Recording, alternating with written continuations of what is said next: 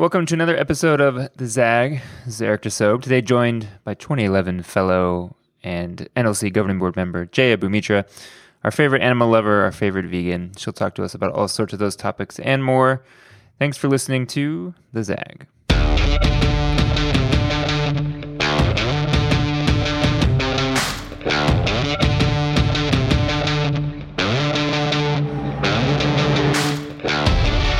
Jaya, how are you? I am doing very well, thank you. How are you? Good. Jay, who's your favorite animal in your house? Because there's always so many cute animals there. That's a terrible question. I know. pick like one. Choose. You can't make us pick favorites.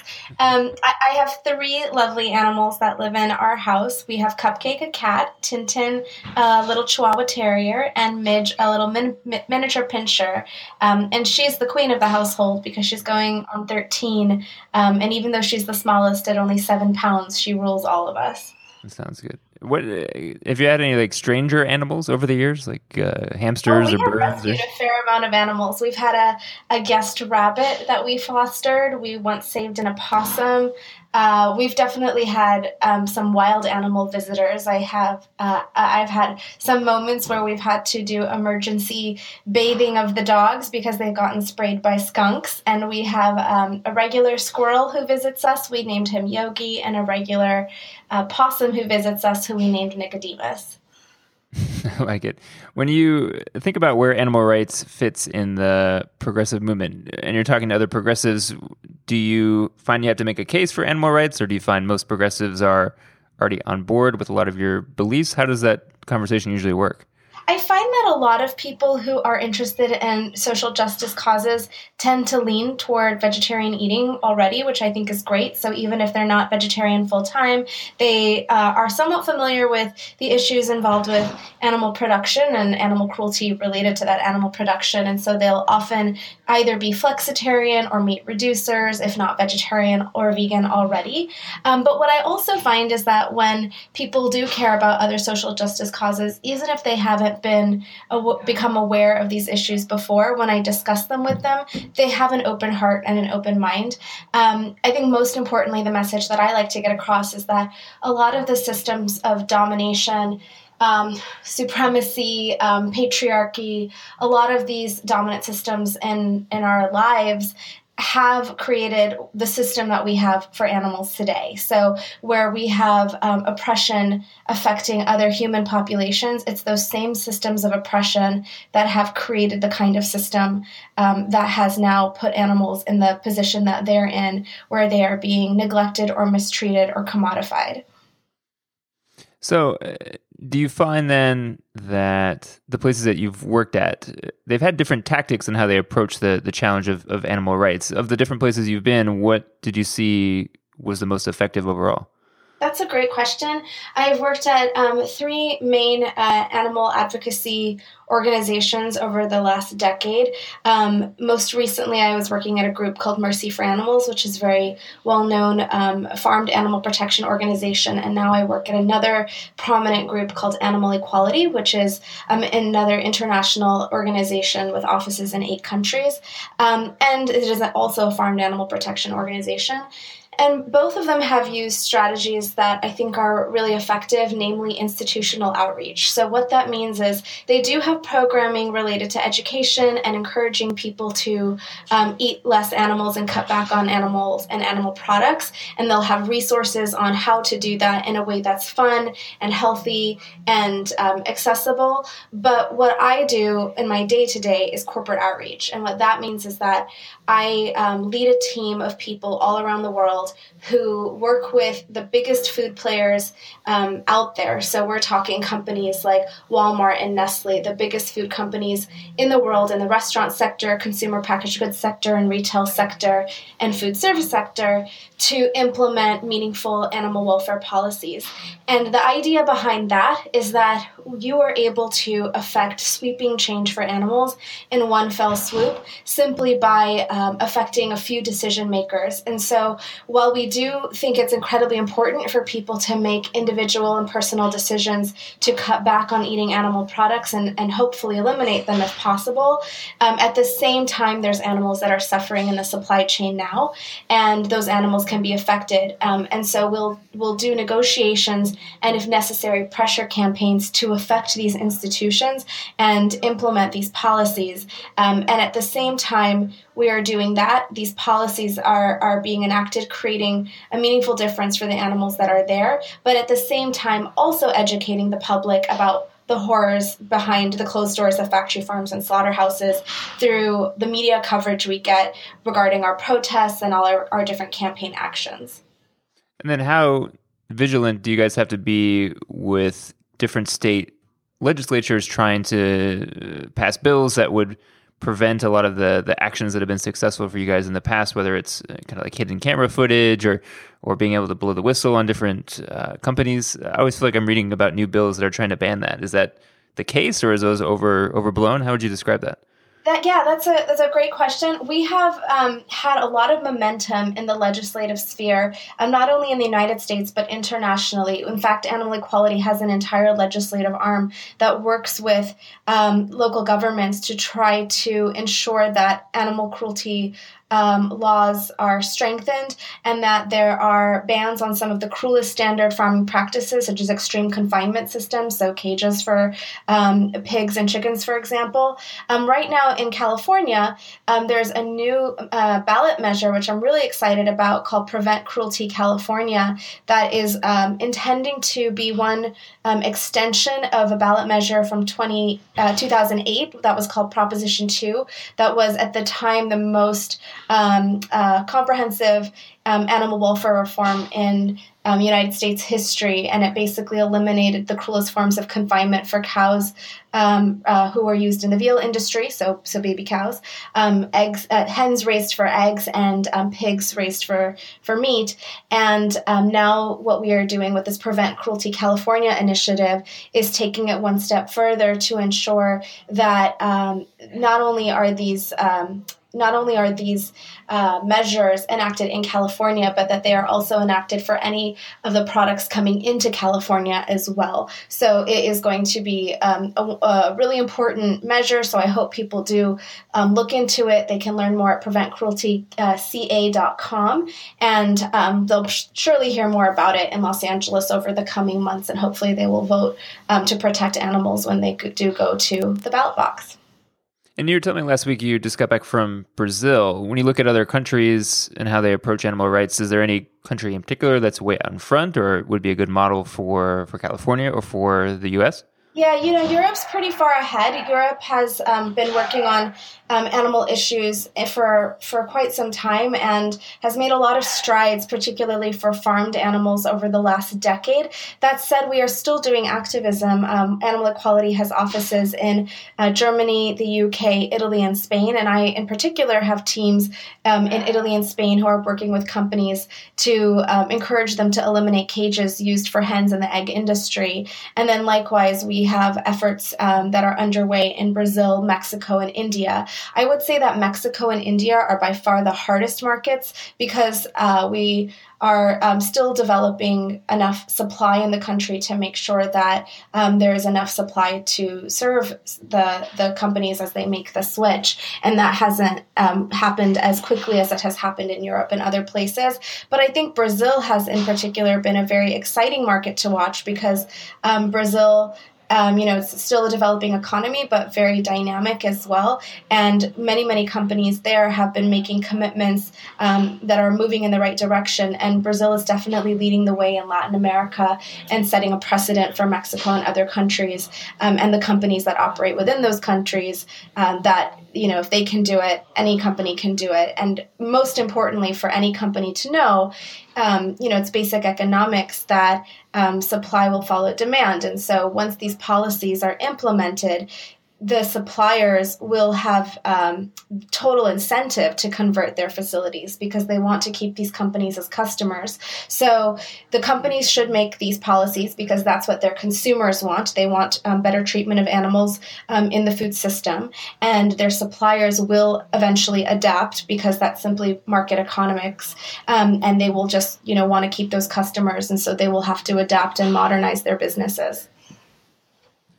And when we come back, I'll ask Jaya about a very important topic, namely what's for dinner. She'll give us some good vegan restaurant recommendations. Stay tuned. You're listening to The Zag.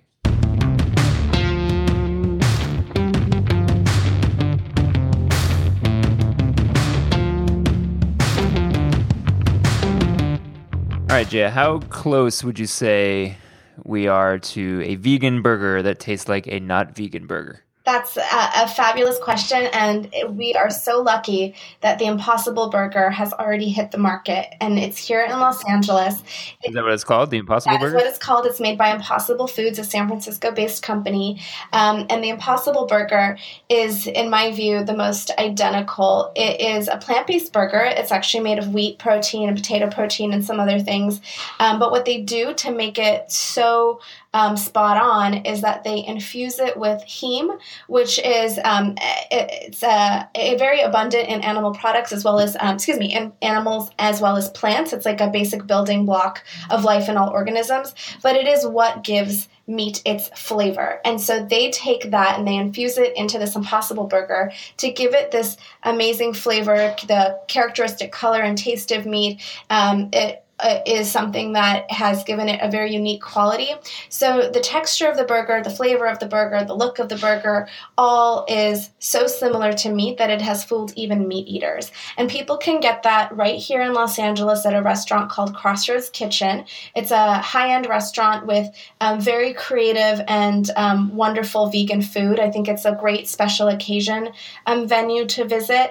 Um, they also have a fabulous brunch, um, but you can get that there in Beverly Hills. And then my other favorite is called the Beyond Burger.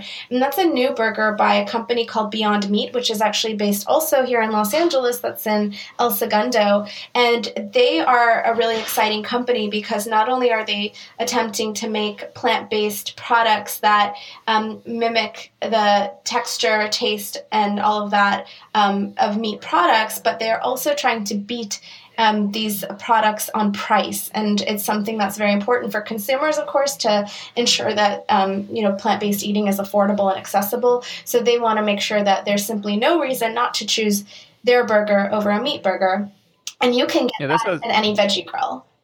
That's what I was going to ask about the Impossible Burger. From the restaurant itself, does it end up being a little more expensive, or is it cheaper to produce burgers that are not meat based? Um, it, it, depends. So at the moment, I think because there's so much new technology in this space, at the moment, um, it's the costs are a little bit higher, and that's simply because um, they're trying to to really invest in what will be the most ideal options for people compared to what they're used to eating with um, real animal products. But what's so exciting is that these companies are are intending to disrupt the industry. So what that means is they are working very hard hard to make sure that once the, their products are fine tuned and available on the market, um, and over time, the costs will go down. So they want to make make their products as available to everyone as possible. And what's really interesting about um, some of these companies and um, the Beyond Burger in particular, which I just, excuse me, which I just uh, mentioned, is that they uh, have investment from Tyson Foods, which is the largest um, meat producer in the United States and one of the largest largest worldwide. It's one of the two largest worldwide. And even the industry itself is starting to see the value of investing in these um, products as opposed to being competitors. They want in on the game. That's what I was going to ask because if it did work out where no one could tell the difference between plant-based burger and a meat-based burger, there's so much upside to the plant-based burger. Uh, but then I would just picture the meat industry just putting on the most intense uh, lobbying campaign to make sure that we only had one option that was meat based burgers. I don't know.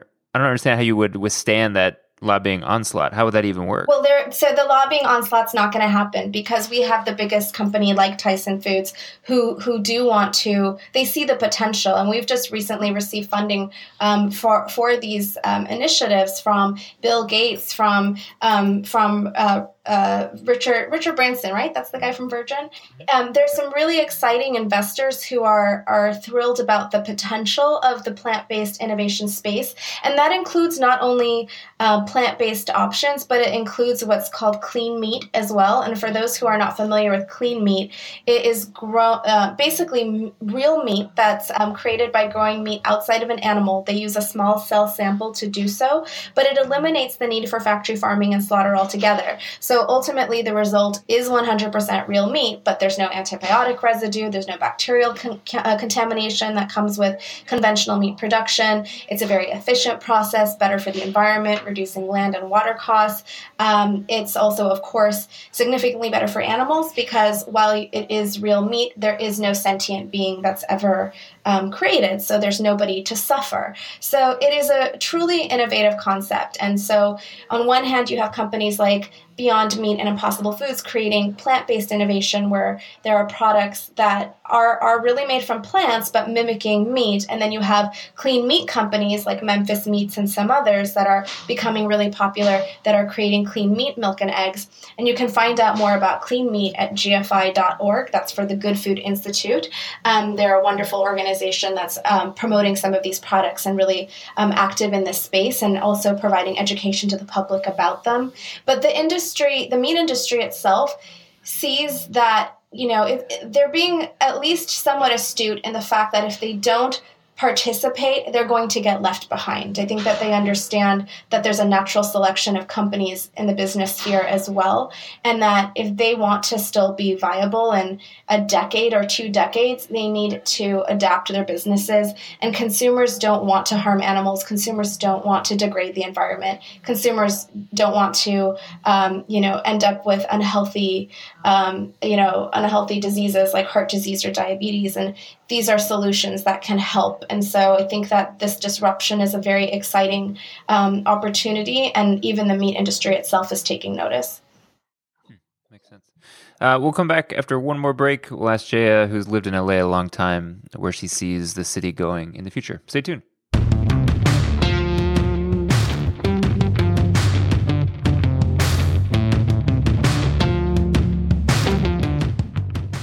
Jay and I were at an event last week for NLC. We had an info session uh, promoting our uh, fellowship for 2018. The application deadline is October 1st. And Jay and I always love those uh, meetings because you meet some really cool people. And there are a couple of folks who are relatively new to LA, which is always exciting as well. You get to promote your, your city. Jay, you've been here a long time.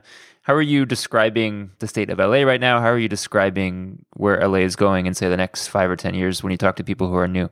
I mean, LA is such an exciting and dynamic place to live in every capacity. And I think it's definitely a progressive hub. It's an amazing place to live if you are even remotely interested in, in vegan or vegetarian eating. There's so many options here. There's probably around 300 restaurants that are either vegan or vegan friendly. But just in general, I think that there's a lot going on in the city in terms of um, supporting progressive causes, where there's always rallies to participate in, people are always mobilizing, even though we have um, the distance with and the traffic to contend with, I think that there is a real sense of community here, and NLC is an important part of bringing us together. And you have spent a good chunk of your life down in South Bay. What um, kind of changes are you seeing in the South Bay cities these days? Yeah, you know, the South Bay is unfortunately a little bit conservative, and I wish it were. I wish it were moving in a, a, more progressive direction. But that said, we've had some really wonderful legislators in the South Bay that I have been very happy um, to support. Um, Ted Lieu is a wonderful legislator with a very progressive agenda. Ben Allen is another. Um, so we've been very lucky to have some great legislators who are representing us.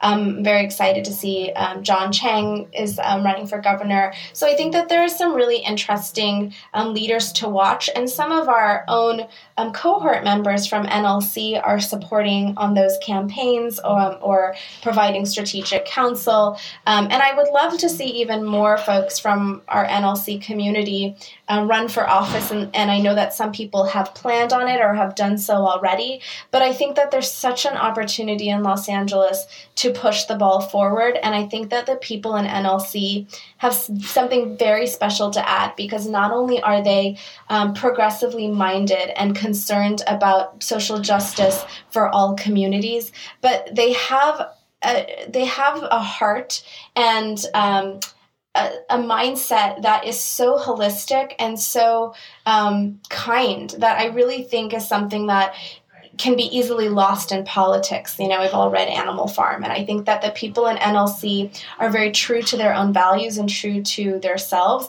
And I think that that will resonate as they continue in their careers. And so I think that when you come from the NLC family, you always carry that with you and become a more genuine and authentic representative of the community. Well said. And I, am glad you brought up John Chiang. I, I, always will have a soft spot in my heart for, for John because I sat next to him at your wedding. Oh, yeah. And he was very nice. I was like, hey, man, you're the guy that signs my rebate checks and you, are you're, you're very nice to me here. So I always, yeah, I have a soft spot for that guy. Yeah, he's, he's nice. great. Uh, listen, Jaya, thanks for joining us. Thanks for all the food tips. If you want to have dinner with Jaya, she's a good dinner date. So hit her up. She'll take you to all the good vegan spots. And thanks for listening. Do it. Yeah. Thanks for listening to another episode of The Zag. Uh, you can see all the episodes at la.newleaderscouncil.org. And don't forget to check out uh, details on our fellowship. Application does close on October 1st. We'd love to see your application come through. Thanks for listening. We will talk to you soon.